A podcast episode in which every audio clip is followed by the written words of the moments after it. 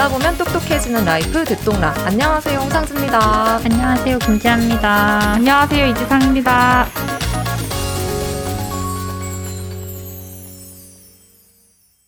팟캐스트에서 저 굉장히 오랜만에 인사드리는 기분이에요. 두 분하고도 진짜 오랜만에 녹음하는 것 같고. 반가워요. 아, 만나 뵙고 싶었습니다. 예. 네, 그동안 레이스 지금 계속 달리는 중이어가지고 저희 듣똑라 유료 프로그램 레이스를 한창 달리는 중이라 팟캐스트를 좀처럼 만들 기회가 없었는데 이거 얘기해도 되나? 저희끼리 약속했잖아요. 돌아가면서 하나씩 꼭 아, 자기 네네네네. 코너 하기로. 저희 한 달에 한 그냥 번씩은 토크 하자. 네, 얘기했어요. 아, 했어요. 아, 아. 했구나. 그래가지고 저의 차례가 돌아와서 되게 뭐 해야 된다라는 의무감 반 그리고 모처럼 내 콘텐츠를 한다라는 음. 뭔가 두근거림 반으로 오.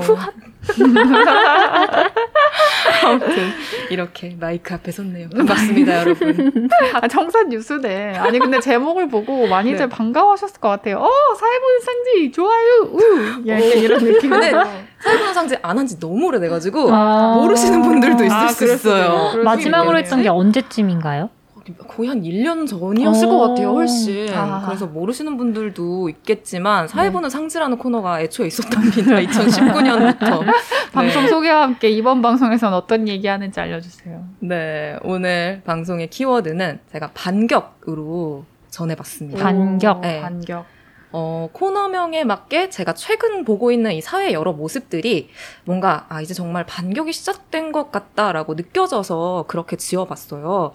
저희 최근에 그 이소은 변호사랑 같이 했던 그 미 연방 대법원의 임신 중지권 폐기 방송을 하면서도 느꼈고, 그리고 최근 국내에서 여성가족부 폐지 정책, 뭐 이런 여성주의를 포함한 소위 진보 의제에 대한 반격이 국내외 제도권 안팎에서 거세지고 있는 것이 좀 눈에 보여서 현 상황과 원인을 간단히 짚어보고 눈여겨볼 만한 해외 사례, 어떤 방향으로 이 문제를 생각해보면 좋을지 차근차근 이야기해보려고요. 네, 좋습니다. 어, 사실 제가 이 키워드를 정하게 된 단초에는 얼마 전에 이현 기자가 한 이현 코노미 방송도 영향을 미쳤어요. 음. 이현 기자가 이현 코노미 방송에서 anti-woke 움직임에 대한 이야기를 설명을 네, 했었잖아요. 네. 그렇죠. 어떤 정치 사회적 문제에 대해 특히 진보적인 의제에 대해 기업이 목소리를 내는 것에 반발하는 현상에 대한 이야기를 했었는데 뭔가 불안정한 세계 경제 속에서 진보적 가치를 드러내는 이들이나 기업에 아유 거참 대단한 사회정의 운동가 납셨네 그럴 시간에 내 떨어진 주가나 돌려내 약간 이런 반감을 드러내는 모습들 노골적으로 좀 드러나고 있구나 싶더라고요. 맞아요. 정말 확실하게 그런 경향이 있는 것 같기는 해요. 그래서 요즘에 페미니즘이나 아니면 기후 위기, 소수자 의제 같은 여러 가지 진보적인 의제가 만드는 소위 말하는 사회 정치적인 변화에 반발하는 움직임인 백래시가 좀 심해진 것 같기도 해요. 네. 어, 이현 기자는 지난번 방송에서 뭔가 ESG나 뭐 네. 경제적인 그런 차원에서의 백래시를 설명을 했다면 저는 주로 오늘 성평등, 뭐 음. 여성주의, 젠더 관점에서의 백래시를 이야기하게 될 텐데요. 백래시의 뜻은 아마 많이들 알고 계시겠지만 말 그대로 반동이에요. 미국의 저널리스트인 수전 팔루디가 쓴 백래시라는 책 제목으로 이 단어의 뜻을 접하신 분들도 많을 거예요. 이 책은 미국에서 활발했던 6, 70년대 여성운동 시기를 지나 80년대 보수정부 집권 후 여성주의에 가해진 보수주의자들의 반격을 정리한 책인데요. 책에서 수전 팔로디는 백래시를 이렇게 말해요. 완전한 평등이라는 결승선에 도착하기 전에 영향이나 권력이 줄어들 것을 우려한 기존 세력이 이를 멈춰 세우려는 선제 공격이라고요. 그리고 그러한 공격과 반발이 정치, 사회적으로 용인되는 것을 뜻한다고 설명합니다. 음. 근데 한국에서도 미투 운동을 계기로 페미니즘이 조금 더 사회 주요 담론으로 주목을 받기 시작했었는데, 근데 시간이 지나면서 좀 온라인 커뮤니티를 중심으로 해서는 반여성주의 백래시가 좀 견고하게 형성이 되기 시작했었잖아요. 네. 뭐 대략 뭐 2, 3년 전쯤부터였던 것 같은데요. 그 최근에는 어떤 손가락 동작이 남성 혐오를 상징한다면서 굉장히 논란이 많이 되는 집게 손가락 논란도 기억이 나요. 근데 사실 이 백래시의 흐름을 보자면 꽤 오래 됐어요. 사실 손가락 논란도 한 1, 2년 전에 있었던 네. 논란이기도 하고요. 그리고 뭐 한국뿐 아니라 미국 역시 6년 전에 벌써 6년 전이네요. 도널드 트럼프가 대통령에 당선된 배경에 뭐 여성, 비백인, 성소수자, 이민자 등 이 사회적 약자에 대한 의제가 주류 담론이 되는 것에 위기감을 느낀 백인 남성들의 반격, 즉 backlash 때문이었다라는 분석이 또 많았으니까요. 근데 제가 오늘 방송에서 반격이라는 키워드를 꺼낸 건 이 backlash의 흐름이 이제 정말 제도권 안으로 들어와서 반격을 가하기 시작했다라는 생각이 들어서였어요. 얼마 전 그 이소은 변호사랑 같이 이야기 나눴을 때도 그 미 연방 대법원이 여성의 임신 중지권을 보장하던 로 대 웨이드 판결을 49년 만에 폐기한 일, 이 뉴스를 보면서 아, 저는 진짜 어떤 생각했냐면은 아, 이게 이렇게 되네? 어, 라는 음, 생각이 맞아, 들었었거든요.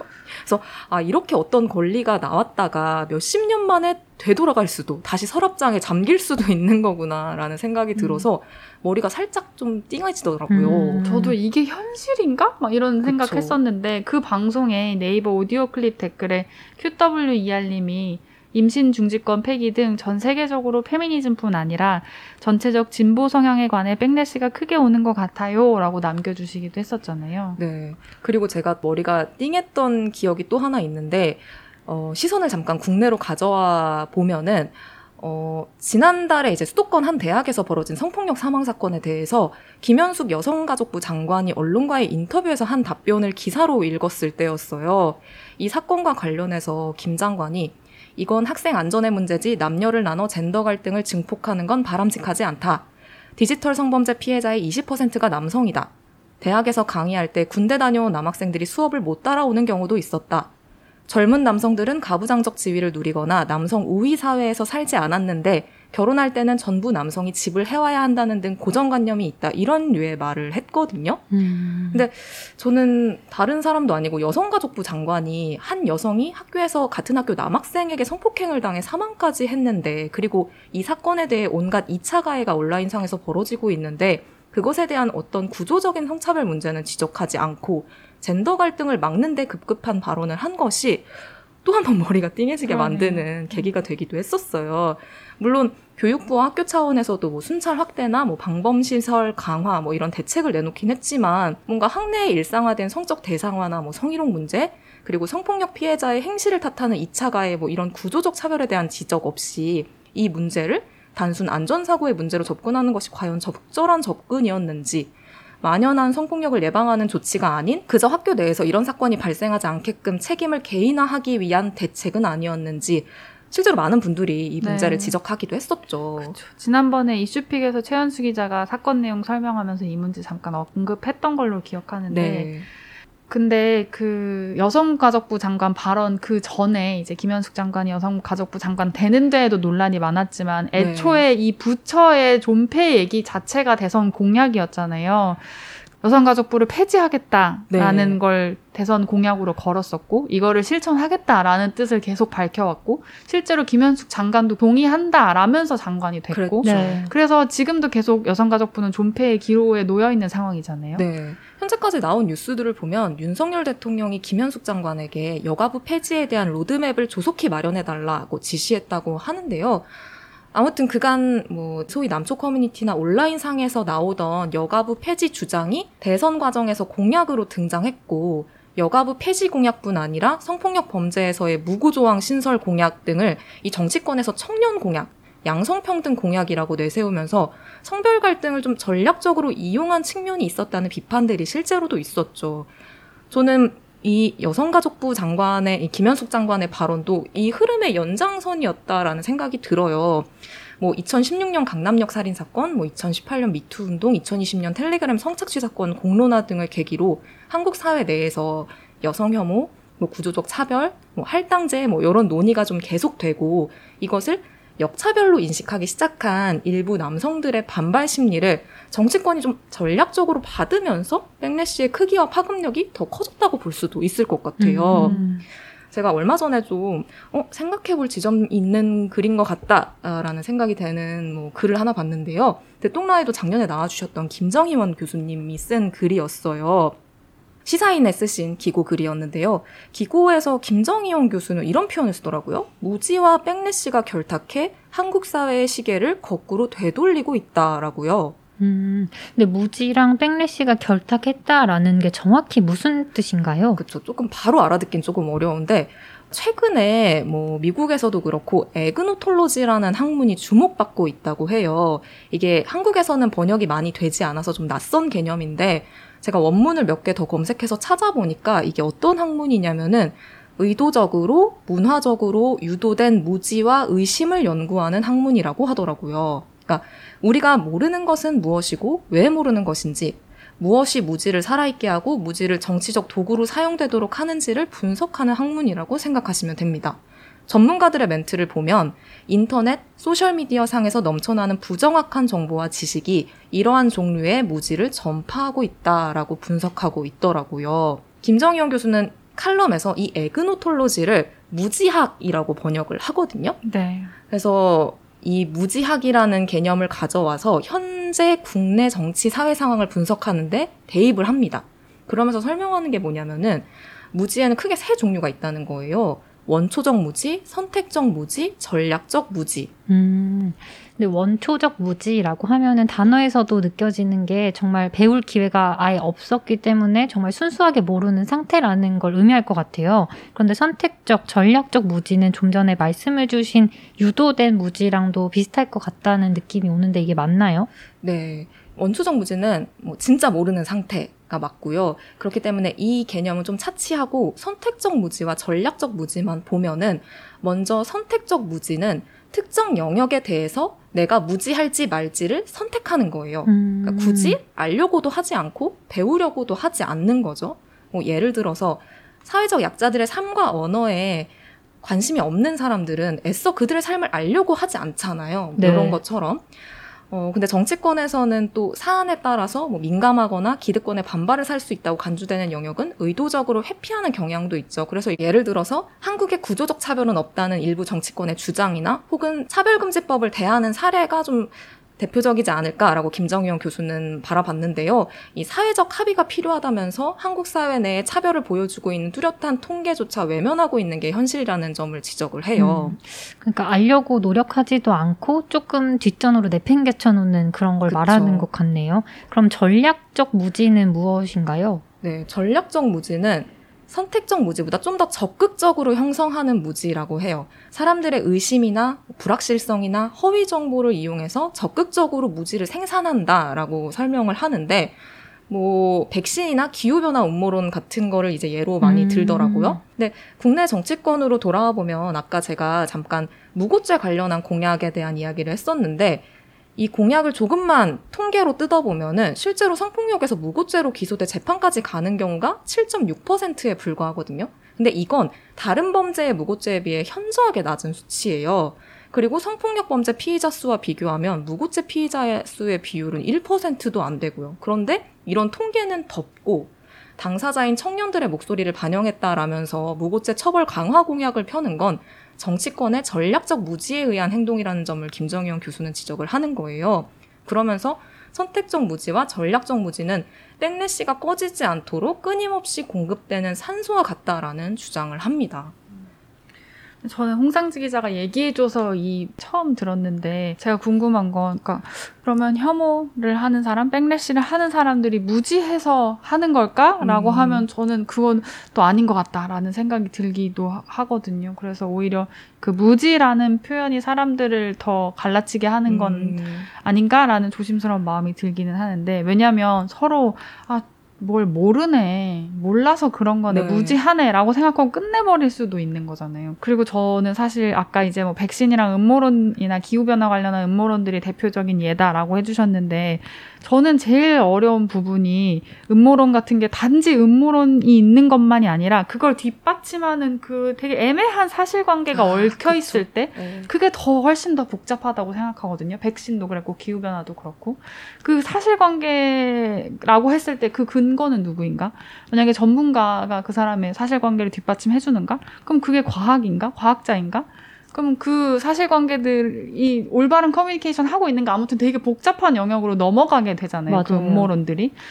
그래서 그거에 대한 사회적인 신뢰나 공론장이 이렇게 있지 않은 상태에서 무지해, 아, 저거는 선택적 무지야, 전략적 무지야, 라고 하는 게 괜찮을까? 뭐 이런 음. 생각이 드는 것 같아요. 내가 몰라서 뭔가 무지해서 이런 게 아니라 뭔가 자기는 정확하다고 믿고 네. 있잖아요. 그치. 사실관계가 있다. 네. 내가 갖고 있는 근거가 있고 팩트가 있다라고 믿는 거니까. 오히려 남들보다 자신이 더 많이 알고 있어서 이렇다라고 여기는 경우도 많은 것 음, 같아요. 음. 근데 사실은 제가 얼마 전에 제 지인과 했던 얘기가 두 분의 이야기를 들으면서 문득 떠오르는데 제 지인하고 왜 이렇게 사회가 점점 갈라지고 있는 걸까? 왜 이렇게 서로 다른 의견끼리 정말 치고받고 싸우기만 하고 뭔가 서로의 이야기가 전혀 이제 공명하는 것 같다라는 느낌이 들지 않는 걸까라는 이야기를 하는데 네. 친구가 그 얘기를 하더라고요. 서로가 모른다는 걸 절대 인정하지 않는다는 거예요. 음, 각자의 음, 의견에 음, 대해서. 왜냐하면은 예를 들어서 내가 반대하는 의견을 상대방이 했어요. 그러면 난 저 말을 반박하고 싶어. 그럼 바로 인터넷으로 검색하면 바로 나오거든요. 반박할 수 네. 있는 근거들이. 음. 그럼 또 반박하게 되고 그러니까 서로 그러다 보니까 그냥 평행선만 달리게 되는 거 아닌가라는 이야기를 했었던 기억이 음. 문득 나는데 저는 이런 생각도 들어요. 그러니까 이런 사람들의 여론들을 음. 정치권이나 제도권 안에서 어, 무지라는 표현보다는 뭔가 선택적으로 무시하는 음. 뭐 그런 어, 표현이 더 어울릴 수도 있지 않을까라는 생각도 음. 드네요. 저도 그렇게 생각해요. 뭔가 무시, 약간 확증 편향에 더 가까운 네. 그런 거라고 저는 느끼거든요. 뭔가 음. 각자 이야기할 때 방금 말씀하신 것처럼. 네. 그리고 저는 한국에서 봤을 때는 공정이라는 단어가 이게 의미가 굉장히 다르게 쓰이고 있고 김정희원 교수님도 그거 관련해서 이제 책도 내셨잖아요 네. 최근에 그래서 이 공정이 한국 사회의 주요 키워드로 부상을 하면서 뭔가 이게 불공정이랑 오히려 연결되는 굉장히 아이러니한 상황들이 나오잖아요 그게 네. 능력주의랑 결과를 되게 중요하게 생각하는 거랑도 더 결부가 돼서 실제로 윤석열 정부 같은 경우에도 장차관급 여성 인사가 지금 10% 선에 불과하고 네.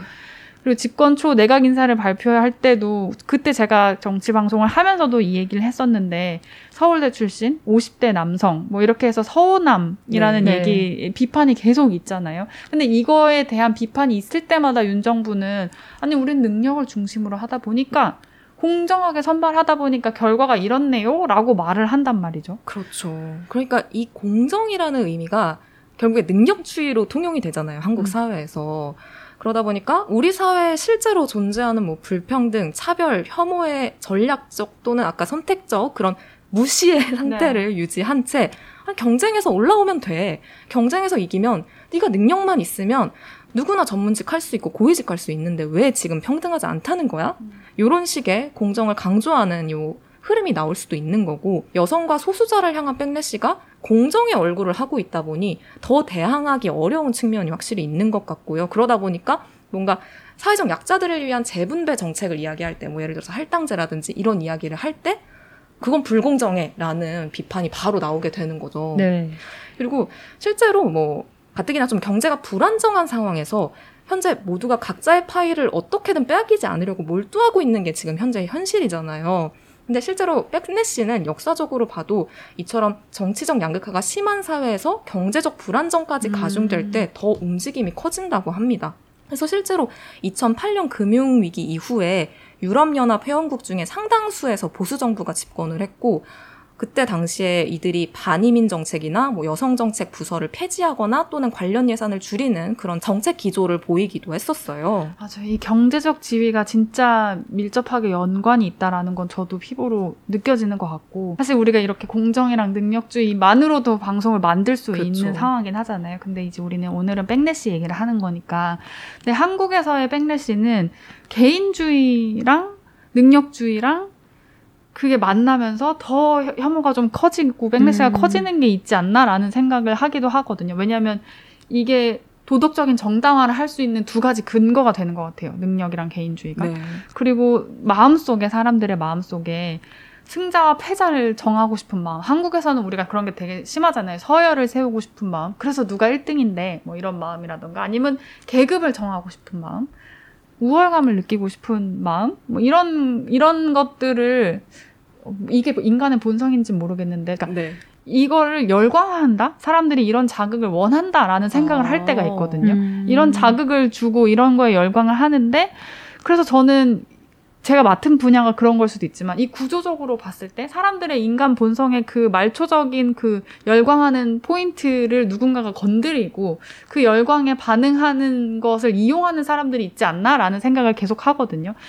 예를 들면 인터넷이라는 공간 속에 구조적으로 사람들이 이렇게 마음속으로 갖고 있는 그런 너와 나를 구분하고 싶고 내가 좀 더 낫거나 아니면 내가 좀더 어, 연락하니 나를 보호해줘 라고 하고 싶은 그런 마음들이 온라인 상에서 막 펼쳐진다면 그거를 이용해서 이게 여론이라고 믿고 나의 정치적인 이득에 도움이 된다고 생각해서 이걸 제도권 정치로 끌고 오고 공약으로 가져오고 정치에서 이 언어를 쓰고 실제로 이런 걸로 무언가를 지지를 받으려고 하는 그 행동이 너무너무 잘못된 거 아닌가라는 음. 생각을 하게 돼요. 그게 전 세계 누구든 상관이 네. 없이 그렇겠죠. 음, 네. 지금까지 좀 국내 상황과 뭐 어떤 것들이 원인이 돼서 이런 백래시가 만들어지는지에 대한 이야기를 해봤는데 잠깐 공지사항 듣고서 해외 사례 이야기도 조금 해보면 어, 좋을 것 같아요. 궁금해요. 제가 또 준비한 것들이 있거든요. 네. 네, 공지사항 듣고 다시 돌아올게요. 여러분의 좋아요, 구독이 큰 힘이 됩니다. 광고 관련 문의는 공식 이메일 smarter 골뱅이 joongang.co.kr로 보내주시면 빠르게 확인하겠습니다. 듣똑라 유튜브 채널에는요, 부동산 이슈와 주거 안정을 주제로 Under the Sea 코너가 계속 올라가고 있거든요. 많은 관심 부탁드리고요. 듣똑라 인스타그램, 틱톡, 트위터 채널도 있으니까 많이 놀러오세요. 네, 지금 여러분은 듣동라의 진행자 홍상지, 김지아, 이지상 기자와 함께하고 계십니다. 네, 지금까지는 한국 이야기 위주로 쭉 해봤는데요. 다른 나라 사례들도 궁금해요. 네, 그러실 것 같아서 좀 사례들을 좀 찾아봤어요. 먼저 조금 과거로 돌아와서 일본 이야기를 좀 해보고 싶어요. 일본 하면은 좀 어때요? 좀 성평등이 잘 이제 구축이 된 나라라는 좀 이미지가 좀 있으세요?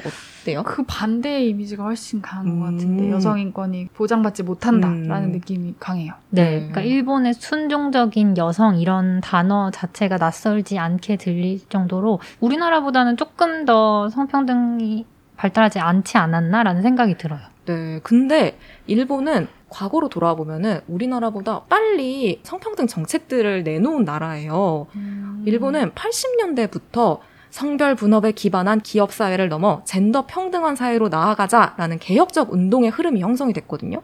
그래서 90년대에 한국보다 훨씬 빨리 여러 성평등 정책이 나오게 됐어요. 1986년에는 남녀 고용 기회 균등법이 제정되면서 여성의 4년제 대학 비율이 높아지고 노동시장 참여의 폭도 확 넓어졌고요. 1992년에는 육아휴직 관련법이 만들어졌습니다. 참고로 우리나라는 2001년에 도입이 됐습니다. 어. 그리고 1999년에 일본에 좀 표현이 어려운데 남녀 공동 참획 사회 기본법이라는 것이 시행이 됐어요. 참획이라는 표현은 참가 그러니까 남녀 공동 참가 사회 기본법 요 정도로 음. 이해를 해주시면 될 것 같아요. 이 법에서는 남녀 공동 참획 사회의 실현을 21세기 일본 사회를 결정하는 긴급하면서도 가장 중요한 과제라고 명시를 하는데요. 이 남녀 공동 참획 사회가 뭐냐면 성별에 관계없이 누구나가 인간으로서 존엄을 침해당하지 않고 자신이 선택하고 결정하여 살아갈 수 있는 사회라고 정의를 하고요. 일본은 내각부 산하에 남녀 공동 참획 사회로의 전환을 위한 공식 기구를 설치하고 전국 지자체에 남녀 공동 참획 센터를 세워서 성평등 교육과 관련 정책들을 추진하기 시작해요. 음, 이게 1990년대에 있었던 거잖아요. 그렇죠. 네. 그렇다고 생각하면 되게 빠르다라는 생각이 드는데 지금 우리가 아까 일본 하면 네. 떠올리는 이미지를 생각하면 이런 게 있었다는 거야? 라는 생각이 들긴 하거든요. 그쵸. 근데 이 90년대를 지나서 2000년대에 진입하면서 일본 사회가 비정규직이 급등하고 전반적으로 사회가 보수화되기 시작합니다. 얼마 전에 고인이 된 아베 신조 전 총리가 2000년대 중반에 첫 집권을 하게 되죠. 음. 이 무렵에 어떤 움직임이 있었냐면 보수파에서 일본군 위안부 문제를 교과서에서 빼는 등의 어떤 역사를 수정하려는 움직임이 또 컸어요. 그렇죠. 그래서 뭔가 일본의 전통, 자랑스러운 역사 뭐 이런 것들을 되살리려는 그런 움직임들이 좀 있었단 말이죠. 보수 측에서. 그런데 여기에 당초 이 일본이 진행해 오던 남녀 공동 참획 사회도 보수파의 눈에는 이 애국심과 전통적 질서를 파괴한다라는 문제의식이 있었고 이에 엄청난 공격을 받게 됩니다. 그러니까 이런 논리인 거죠. 이미 일본 사회는 성평등을 달성했다. 그리고 운동을 통해 시정할 만큼의 불평등은 이제 일본에 존재하지 않는다. 그런데도 여성주의자들이 목소리를 높이는 건 자기들 밥그릇을 지키려는 거다라는 보수파의 논리가 이 일본에서 득세하게 돼요. 그러면서 일본 사회에서 페미니즘은 낡고 촌스러운 것으로 여겨지고 음. 이미 끝났다 페미니즘은 음. 뭐 이런 담론이 주요 공론장을 지배하게 되는 상황이 벌어집니다. 이후 일본의 여성 운동은 정치와 결별하고 일상 운동 중심으로 전개가 됐다고 해요. 사실상 중앙에서 이루어지는 여성 정책 운동은 세력이 확 죽었다고 하고요. 근데 이 시기에 일본 사회에서 유행하기 시작한 신조어가 있어요. 음, 뭐예요?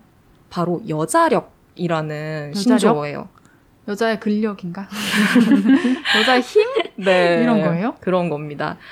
얼마나 여자다운지를 나타내는 척도를 뜻하는 말이에요. 어. 우리가 정말 소위 말하는 정말 고정관념 딱 그 박힌 여성스러운 외모와 태도, 여성 특유의 뭐 부드러운 뭐 감성, 뭐 능력 이런 것들을 살리는 힘이라고 이해를 하면 되는데요. 2009년쯤 등장한 신조어래요, 이게. 어머나. 근데 이게 꽤 최근까지도 꽤 오랫동안 널리 쓰여왔다고 하더라고요. 음. 그래요. 근데 저는 사실 2년 전쯤에 여자력 테스트라고 하는 어머. 빙고를 친구한테 오. 받아본 적이 있거든요. 네. 일본어로 되어 있는 건데 번역해서 우리나라 걸로 아. 된 거였는데 근데 어쨌든 이야기를 들어보니까 90년에 비해서 일본 사회가 굉장히 후퇴했다라는 느낌이 들거든요. 그쵸. 이 일본 내 성평등 움직임이 백래시로 밀려나고 신자유주의 시대를 맞이하면서 능력주의는 여성들에게 아주 복잡한 영향을 미치게 돼요. 신자유주의로 낡은 규제들이 철폐되면 능력 있는 여성들이 자연스럽게 시장 원리에 의해 상승할 거고 성평등이 실현될 거야 라는 낙관적인 기대를 품은 이들도 있었는데 현실은 그렇지 않았죠.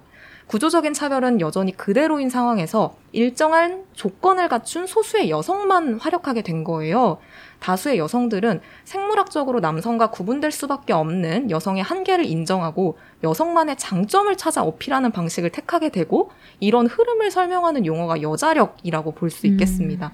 그래서 일본 내에서도 여자력이라는 말이 전통적인 성 역할을 고착화하고 구조적 차별이나 여러 문제들을 극복하기 위해 필요한 사회의 노력을 여성에게만 전가하는 말이다라는 비판이 음. 나오기도 해요.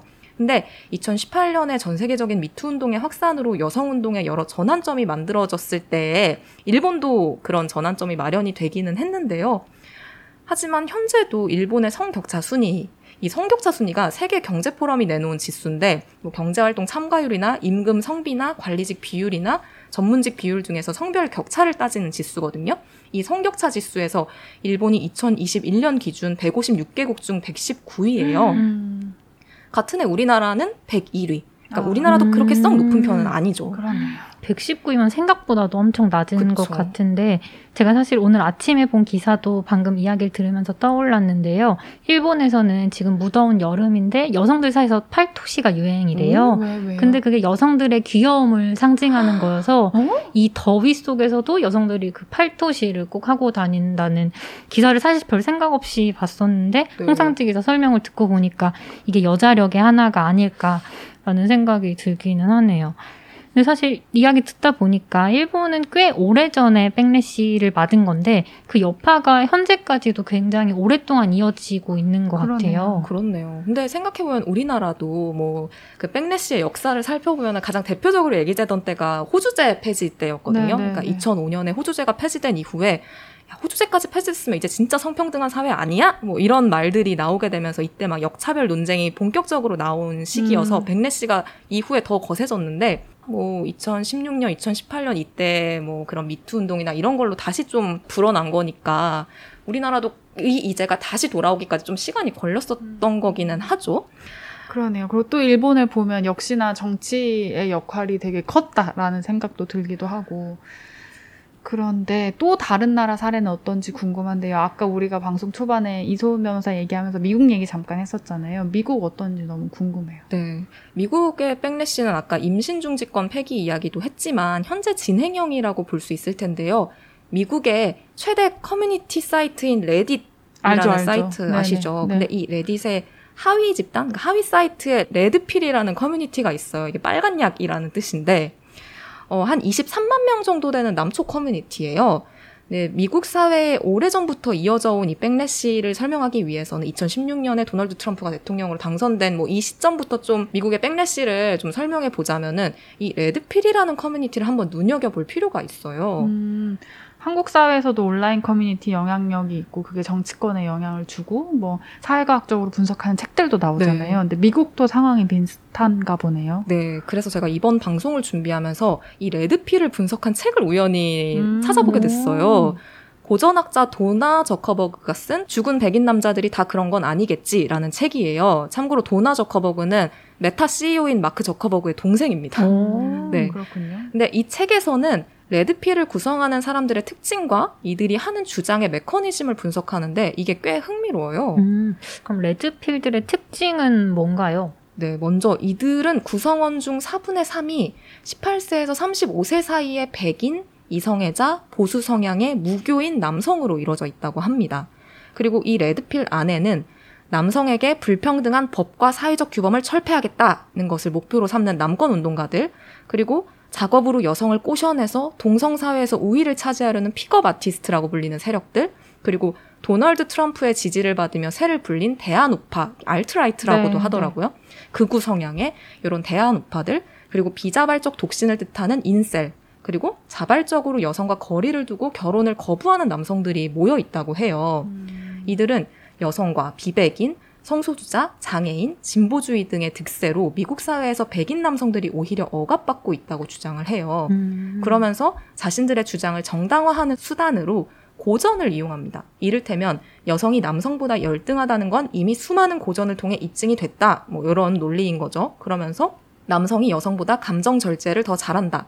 여성은 자기 통제를 할 수 있는 능력이 낮다.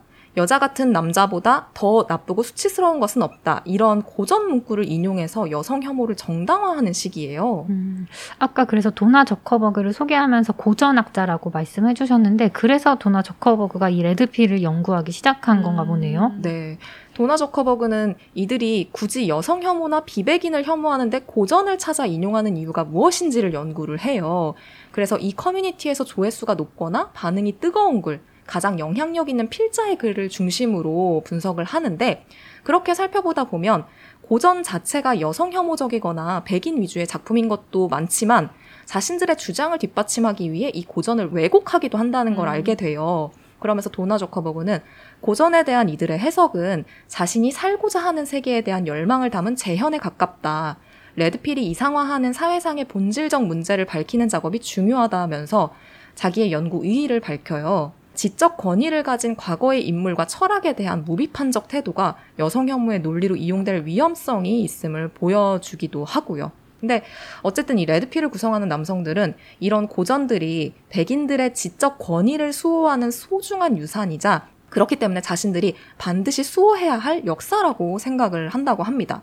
근데 저는 이 글을 읽으면서 이소은 변호사가 분석해준 그 미 연방대법원의 임신중지권 폐기 판결문이 생각이 나더라고요. 음. 임신중지권을 폐기하는 이유에 대해서 미국 헌법이 발효됐을 때 당시 미 건국의 아버지들의 의도가 무엇이었냐. 그때 당시에는 임신 중지는 개인의 기본권이 아닌 범죄였다. 그렇기 때문에 임신 중지권은 역사와 전통에 뿌리내린 어떤 기본권이라고 볼 수 없다. 이런 논리였잖아요. 당시 네, 판결문이. 네. 이게 뭐 고전은 아니지만 아주 오랜 과거에서 미국 사회의 정통성을 찾으려는 보수 성향의 대법관들의 의도가 왠지 이 고전을 중시하는 음. 레드필의 성향과 좀 살짝 겹쳐 보이더라고요. 그렇죠. 그리고 일본의 그 전통을 중시한다. 그쵸. 그거랑도 네. 좀 겹쳐 보이기도 하네요. 네. 근데 이 레드필이라는 이들이 미국에서 어떤 정도의 영향을 미치고 있다라고 봐야 되는 거예요? 이 레드필은 처음 개설된 게 2012년에 레딧의 서브 채널로 개설이 됐는데 당시에는 뭐 강간 무고에 대한 불만, 뭐 음. 데이트 시장에서 남성이 겪는 불공정성 뭐 이런 것들을 토로하는 그런 커뮤니티였다고 해요. 자연스럽게 커뮤니티 내에서는 미국 사회는 남성이 여성에 의해 억압받고 있다라는 공감대가 형성이 됐고 이후 아까 말씀드린 다양한 영역에서 활동하던 남성들이 레드필이라는 우산 아래에 모이게 됩니다. 2016년 대선에서 이들은 온라인 담론장에 본격적으로 의견을 내기 시작했고 이들의 의견에 트럼프가 힘을 실어주면서 더 기세등등하게 되죠.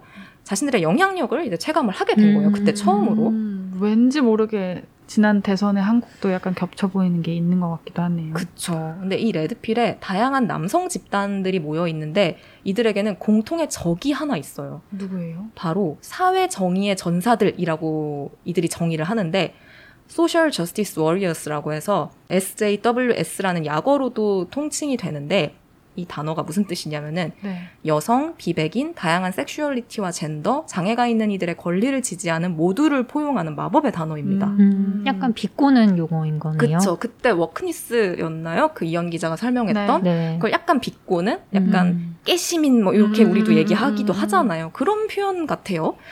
어, 이들은 이 사회 정의의 전사들이 미국 사회 내 남성, 그 중에서도 백인 남성에 대한 차별이 활발한 와중에 페미니즘, 진보주의, 정치적 올바름을 결합한 극좌 이데올로기를 신봉하는 이들이다라고 조롱을 합니다. 그래서 레드필과 같은 이런 온라인 커뮤니티나 소셜 미디어가 현대 사회에서 비슷한 신념 체계를 가진 이들이 그들의 관점을 그 어느 때보다 널리 퍼뜨릴 수 있게 도와주고 있는 거예요. 그 신념 체계가 굉장히 한쪽에 치우쳐져 있고 뭐 논리적으로 허점 투성이일 수도 있고 누군가를 혐오하는데 열중하고 있는 체계라고 해도 말이죠. 그래서 문화연구자 엔젤라 네이글이 책 인싸를 죽여라에서 온라인 커뮤니티 내 주장이 정치 담론에 어떤 영향을 미치고 있는지 분석을 하는데 이런 이야기를 해요. 온라인 문화 전쟁에서 극우 하위 문화가 위반의 정치와 만나 힘을 얻었다고요. 음. 좀확 와닿는 한 줄이었어요. 근데 현재 미국은 정권이 트럼프에서 바이든 정부로 교체가 되긴 했지만 바이든 대통령의 지지율이 그리 좋지 않은 상황이잖아요. 지금도 뭐 가상 대결에서 2024년 미 대선 가상 대결에서 트럼프 전 대통령에 밀리기도 하고요. 바이든 네. 대통령이 뭐 사실 물가 상승이나 경제 악화 뭐 이런 여러 가지 이유가 맞물린 탓이기도 하지만 이렇게 좀 정치적 양극화가 극심한 상황에서 앞으로의 미국이 또 어떻게 흘러갈지 지켜보는 것도 의미가 있을 것 같아요. 그러네요. 근데 오늘 홍상지 기자가 한국뿐 아니라 일본, 미국 다양한 사례에 통해서 백래시의 움직임과 그게 실제 사회에 어떤 반격을 가하고 있는지 설명을 해줬는데요. 어, 계속 지켜봐야 된다라고는 말씀해 주셨지만 이걸 좀 우리가 앞으로 어떻게 바라봐야 될까요? 그러니까요. 그게 참 어렵습니다. 근데 제가 사실 이번 방송을 준비하다가 그 여가부 폐지 방송에서 저희와 함께했던 신경화 교수님하고 잠깐 통화를 할 기회가 있었어요. 음, 네. 교수님이 뭐 이런저런 많은 이야기를 했는데 먼저 페미니즘 백래시에 대해서는 이런 이야기를 들려줬어요. 어, 지역 풀뿌리 여성 운동이 있는 나라는 백래시에 휩쓸려 나가지 않는다. 이게 뭐냐면 대표적인 예가 아까 이야기한 미국 사례인데요. 2016년 트럼프 전 대통령이 당선된 후 트럼프와 트럼프식 미국에 반대한 많은 여성들은 지역을 중심으로 결집하기 시작했어요. 이후 2018년 중간 선거에 많은 여성들이 후보로 나와서 당선으로까지 이어졌습니다. 이때가 여성 의원 당선율이 역사상 최다를 기록했던 해였어요. 음. 그때 알렉산드리아 오카시오 코르테즈가 최연소 여성 하원 네. 의원으로 당선됐었던 그 중간 선거입니다. 네. 그때 역사상 첫 무슬림, 첫 원주민 여성 의원도 나왔었고요. 그, 그랬죠. 물론 이 이후에도 미국 사회에 백래시가 이어지고 있지만 지역 중심의 연대가 버팀목이 된 사례라 2018년 선거를 자세히 들여다볼 필요가 있다라는 설명을 했고요. 그리고 이런 흐름들을 보면서 지칠 때일수록 자신과 생각을 나눌 수 있는 친구들을 더 많이 만들어 놓으라는 당부도 오. 남겼어요. 그리고 제가 또 한 가지 기억에 남는 말이 있었는데 딥 데모크라시라는 말이었어요. 더 깊은 민주주의에 대해서 우리가 귀를 기울여야 한다라는 이야기였죠. 네. 음, 딥 데모크라시가 말 그대로 깊은 민주주의인데 이게 정확히 무슨 뜻일까요? 네, 저도 이 용어를 듣고 더 막 검색해서 찾아보고 해봤는데요. 뭐 민주주의의 역설이라고 그런 말이 있대요. 민주화가 진행되면 진행될수록 사람들은 민주주의에 대한 관심이 없어진다. 그러니까 그거를 음. 자연스러운 수순으로 볼 수도 있겠지만 우리가 앞선 사례에서 보듯 오히려 사회를 역행시킬 수도 있거든요. 근데 이 민주주의의 핵심이 자기 결정권이에요. 그러니까 내 삶의 여러 가지 조건은 어떤 왕이나 엘리트가 아니라 내가 결정할 수 있다는 게 이 민주주의의 핵심이라는 거죠. 개인의 차원에서 우리는 사실 우리 개인의 권리가 침해당하는 것을 상당히 불편해 하잖아요. 거기서부터 민주주의가 시작되긴 하지만 그런 인식만으로는 내 권리를 온전히 지킬 수 없다는 게 어, 신경환 교수님의 설명이기도 했어요. 내 자기결정권이 국가나 정치적인 차원에서 어떻게 보장되는지 관심을 가지고 그것에 필요한 실천을 해나가야 하는데 그러기 위해서는 더 깊은, 더 포용적인 민주주의에 대해 우리가 생각해야 한다는 거죠. 우리 사회에서 정말 목소리가 배제당하고 있는, 음소거되고 있는, 하지만 진실을 담고 있는 목소리가 있는가? 있다면 그 소수자의 목소리에 귀를 기울이는 것, 그게 동등한 가치를 가지고 사회에 반영되고 있는지 살피는 것, 그것이 더 넓고 깊게 내 권리를 지키는 일이라는 걸 우리 스스로 깨닫는 일이 매우 중요하다는 겁니다. 음. 근데 제가 한 가지 더 덧붙이고 싶은 거는 이게 작용이 있으면 당연히 반작용이 있는 법이잖아요. 그렇죠. 그것을 사실 점점 무시하기 어렵게 된 게 요즘 사회인 것 같기도 해요. 그렇기 때문에 내가 동의할 수 없는 반대 세력에 대해서도 관심을 꾸준히 가질 필요가 있는 것 같아요.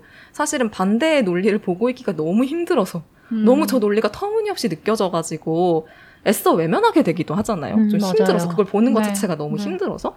근데 오늘 우리가 이야기한 여러 사례들을 통해서 보면은 그 어떤 논리가 때로는 너무도 쉽게 주류의 논리가 되는 사회잖아요. 네.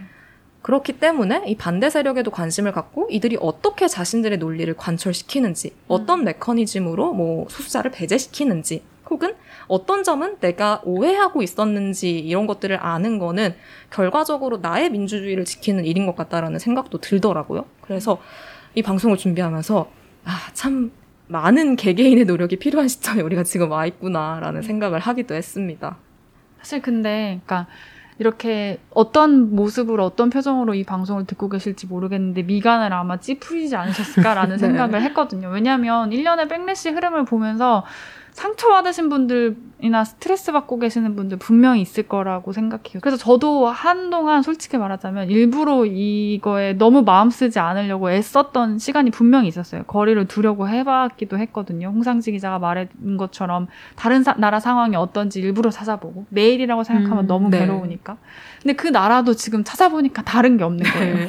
그래서 또 그럴 때 다시 또 역사를 찾아보기도 하고 그러면서 요새 저는 어떤 식으로 마음의 근육을 키워봤냐면 아, 나는 사회과학도다 이런 롤플레이 오. 같은 마음을 먹기로 작정을 했거든요. 그러니까 왜냐하면 우리가 역사는 보면 딱 봐서 알잖아요. 직선 방향으로 나가는 법이 그쵸. 한 번도 없잖아요. 진보가 있으면 당연히 후퇴가 있고 홍상진 기자가 말한 작용 반작용이 있기도 하고 모든 사람들이 다 같은 같은 속도로 같은 방향으로 나아가는 건 말이 안 되는 거니까 그런 일은 현실에 일어나지 않지. 그래 맞아.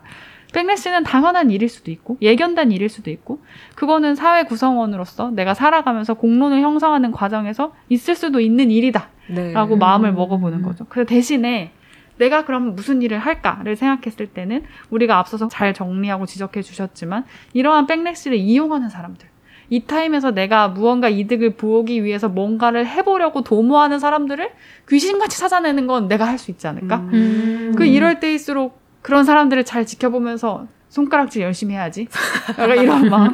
그리고 내가 겸손해야지. 그리고 이럴 때 내가 어떻게 할지를 고민해 봐야지. 이런 거에 상처받지 말아야지. 이런 마음을 한번 먹어보기는 했었거든요. 그래서 음. 혹시나 이런 거에 살짝 지쳐 계신 분들이 있다면 같이 그렇습니다. 한번 힘내보자라는 이야기를 음. 주저리 주저리 해보았습니다. 사실 이런 흐름들이 오래전부터 있어 왔고, 저희도 가끔씩 이런 얘기 했었잖아요. 저희끼리 네. 있을 때. 방송으로 만들어야지, 만들어야지 했는데, 사실 이걸 다시 꺼내서 들여다보고 정리를 하는 것 자체가 스트레스가 있기도 했어요. 그렇죠. 근데 진짜 그럴 것 같아요. 이번에 고 음. 한번 쭉 정리를 해보니까, 오히려 좀 이렇게 쭉 정리를 해보니까 조금 더 선명해지고, 음. 내가 이제 어떤 행동을 좀 더 앞으로 해볼 수 있겠구나라는 게좀 음. 보이더라고요. 그래서 오늘 방송을 듣고 계신 분들도 어, 그런 시간이 되셨으면 하는 바람입니다. 네. 오늘 방송 어떻게 들으셨을지 다들 궁금한데 듣고 계신 플랫폼 어, 댓글 창에 댓글 피드백 많이 남겨주시고요. 그러면은 저희는 수요일 방송으로 돌아오도록 하겠습니다. 감사합니다. 감사합니다. 듣동나와 함께하는 시간, 우리가 더 똑똑해지는 시간.